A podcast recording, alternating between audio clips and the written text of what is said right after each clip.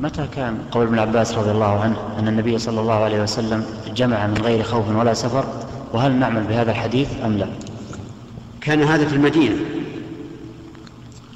كان هذا في المدينة والحديث روي على ما ذكرت من غير خوف ولا سفر وروي من غير خوف ولا مطر.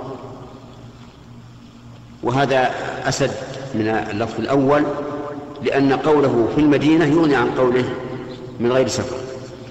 آه، لكن ابن عباس رضي الله عنهما سئل ما أراد إلى ذلك؟ يعني ليش الرسول جمع؟ قال أراد ألا يحرج أمته. فدل هذا على أن الجمع إنما يجوز إذا كان في تركه حرج ومشقة. وأما إذا لم يكن هناك حرج ومشقة فلا يجوز الجمع لأن الله قال في القرآن الكريم إن الصلاة كانت على المؤمنين كتابا موقوتا.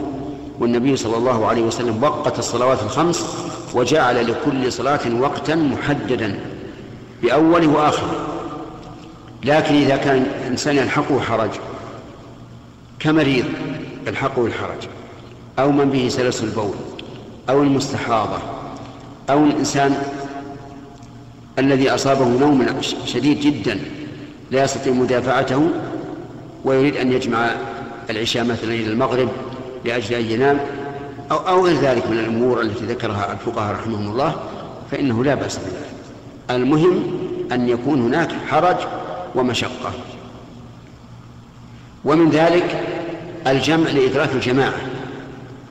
فلو فرض أن جماعة آه، يعرفون أنهم إذا وصلوا البلد تفرقوا ولم يصلوا جماعة وأرادوا أن يجمعوا قبل التفرق فلا بأس. والدليل على هذا أن الجمع في في المطر في البلد الجمع في المطر في البلد المقصود منه إيش؟ حصول الجماعة. وإلا لكان كل إنسان يذهب إلى أهله وإذا دخل وقت العشاء صلى في بيته لأنه معذور معذور بواسطة المطر. هنا. انت فهمت الآن؟ أن المقصود أن لا يحرج الأمة. لا أن يبقي الباب مفتوحا من شاء جمع ومن شاء لم يجمع. يعني الجمع مربوط بالحرج بالمشقة نعم والحرج طيب سؤال آخر يا شيخ.